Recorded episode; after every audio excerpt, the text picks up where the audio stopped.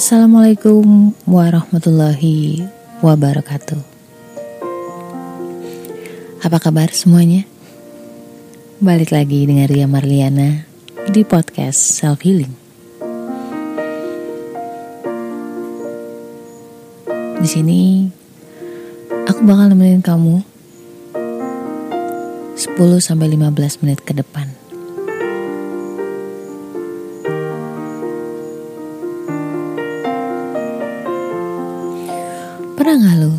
Curhat ke teman-teman lo?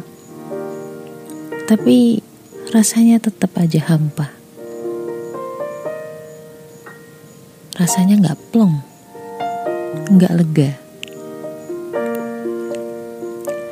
Dan perasaan itu tetap aja mengganjal.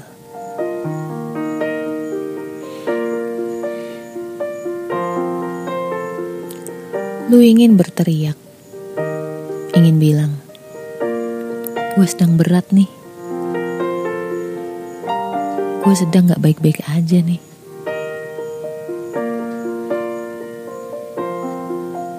Tapi gak bisa.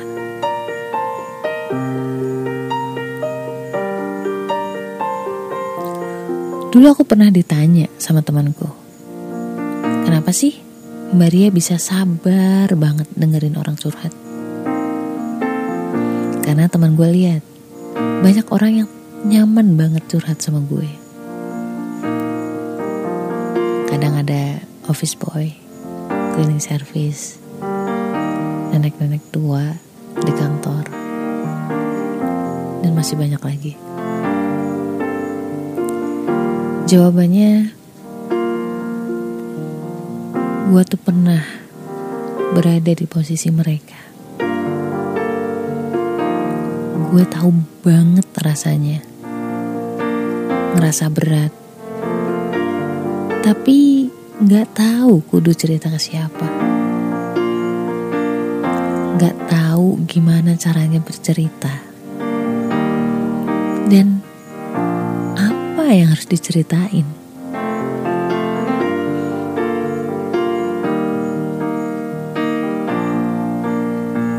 Tahu gak sih? Sejuta pasang telinga itu gak akan pernah bikin lo lega. Tetap aja hambar, tetap aja kosong. Beratus-ratus solusi mereka tawarkan pun seolah-olah hati lo pengen ngomong, no, bukan itu yang gue butuhin. Lo ngerasa bahwa gak ada orang yang bisa paham kondisi lo. Dan at the end of the day, lo ngerasa sendirian. Lo ngerasa kesepian.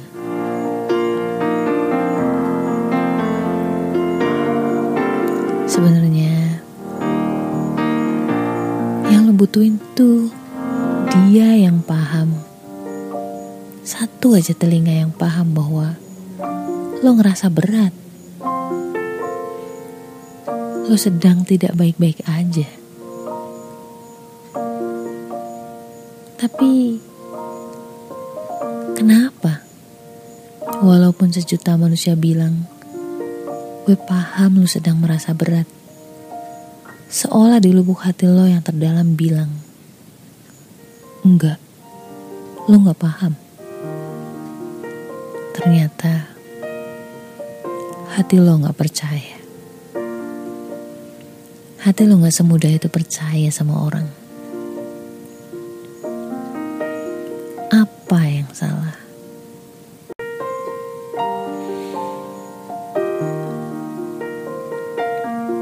bukan mereka yang salah sepertinya. Lo tahu mereka sayang. Lo percaya mereka tulus. Tapi hati lo gak bisa dibohongin. Bahwa mereka tuh gak sepenuhnya paham. Lo tahu nih, mereka hanya mampu melihat dari sudut pandang mereka aja. Mereka nggak bisa masuk ke dalam sudut pandang kamu. Gak bisa masuk ke dalam hati lo.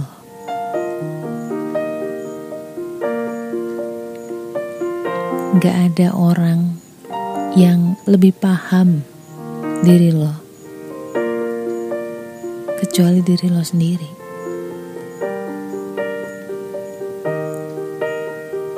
Tapi saat ini lo gak paham siapa diri lo. Lo gak paham apa yang sebenarnya lo rasain. Apalagi mengatasinya.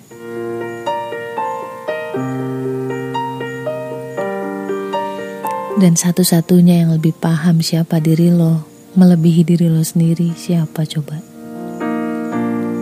Allah. Allah yang mampu memahami sepenuhnya. Allah yang ngurusin lo, bahkan dari sebelum lo ada di dunia ini. Allah lah yang ketika lo lemah, lo berdoa, lu ngeluh nih dia nggak nyalahin lo? Dia nggak ngehakimin lo? Nggak ngehukum lo? Atau membebani kita dengan kata-kata tabah ya? Sabar ya? Be strong. Yang kuat ya? No sampai di titik ini aja lo bisa hidup itu udah perjuangan banget. Allah gak nuntut lo macem-macem. Allah cuma bilang, serahkan beban itu padaku. Allah bilang, ingatlah aku, nanti hatimu akan ringan.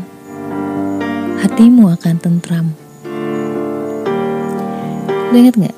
Ada cowok gombal bilang kalau lu sedih, kangen, inget gue ya. You know what? This is like a bullshit. Apa sih pengaruhnya ketika inget dia? Tapi ini yang bilang Allah. Hati kita itu ada di genggamannya Allah. Cuma Allah yang bisa membolak-balikan hati. Selama ini kita terlalu sibuk mencari hati yang mau menerima kita. Mencari pundak untuk bersandar. Menyerahkan hati kita kepadanya. Tapi siapa? Siapa orang yang bisa tahu seberapa berat beban hati kita? Gak ada. Kita lupa sama Allah. Kita lupa Allah di situ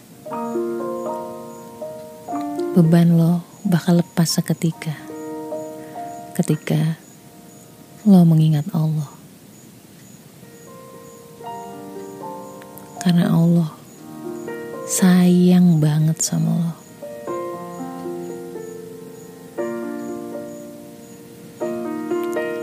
Ketika semua orang ninggalin lo, Allah sabar nungguin lo untuk mengingatnya.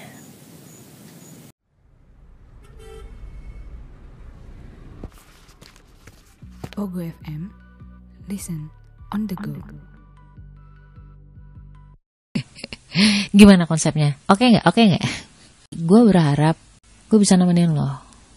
Karena rasanya nggak punya temen, rasanya sendirian mau secuek apa pun orang, dia pasti tetap akan ngerasa kesepian. Aku cuma pengen bilang bahwa lo nggak sendiri kok gue juga dulu pernah ada di posisi kayak gitu. Gue bilang ke Allah ya Allah perkara viral rezeki endorsan lah apa pun itu itu engkau pasti udah ngatur ya Allah. Tapi aku berharap kalau misalkan konten gue ini minimal ada satu orang aja yang kebantu. Itu aku udah bersyukur banget. Aku cuma pengen kalau misalkan lo kesepian lo tinggal dengerin suara gue dan gue berharap juga konten-kontenku tuh nggak cuman berdimensi untuk duniawi aja gitu. Gue pengen konten ini ngingetin lo ke Allah. Karena gini ya orang kalau curhat tuh sebenarnya nyari apa sih? Nyari orang yang paham bahwa lo tuh lagi ngerasa berat. Bukannya malah disalahin ah lu kurang sedekat sih ah lu kurang dekat sih sama Allah. Bukan. Bukan juga dibanding-bandingin gitu. Emangnya kalau misalkan lu sakit, misalkan lu sakit tipes atau apa gitu, terus lu dibandingin gitu, mau gitu dibandingin dengan orang lain yang di sebelah lo. Dia juga sakit tipes nggak apa-apa tuh, kan nggak kayak gitu. Lu lagi fokus lu sakit nih gitu kan. Tuh, tapi banyak orang curhat itu dapatnya adalah pembandingan. Dan yang ketiga disuruh-suruh. Lu tegar deh, lu tabah deh. Udah deh, nggak usah cengeng kan ada yang kayak gitu ketika curhat. Jangan manja deh, sakit banget kan kalau misalkan ada orang yang nggak paham posisi lo. Tapi kalau misalkan ada orang yang curhat ke gue untuk sekali dua kali itu aku masih dengerin. Tapi kalau misal topiknya udah ketiga kali masih sama aku pasti udah ngasih PR sama orang ini. Karena gue nggak mau karena ketika lo panic attack lo anxious lo overthinking yang lo cari adalah gue. Gue nggak mau. Cari Allah karena ibaratnya kalau misalkan gue terus-terusin gue selalu selalu ngedengerin lo lo misalkan kenapa-kenapa selalu nyarinya gue itu jadi morfin. Itu hanya akan mungkin melegakanmu cuma sebentar sejam dua jam atau paling lama sehari. Nanti lo akan kembali lagi dengan overthinking lo. Gue nggak mau jadi narkoba buat lo. Pasti at the end of the day udah kita sama-sama ngedeketin Allah yuk. Karena obat yang sesungguhnya itu cuma Allah jadi, apa pun masalahnya, jangan lupakan Allah. So stay love and assalamualaikum warahmatullahi. Episode selanjutnya. Dan di sini gue bakal bahas kenapa sih golongan darah B itu susah atau sulit nemuin ini loh kesukaan gue. Kadang ragu sendiri gitu. Anehnya ketika dia kecil tuh mereka enjoy every single thing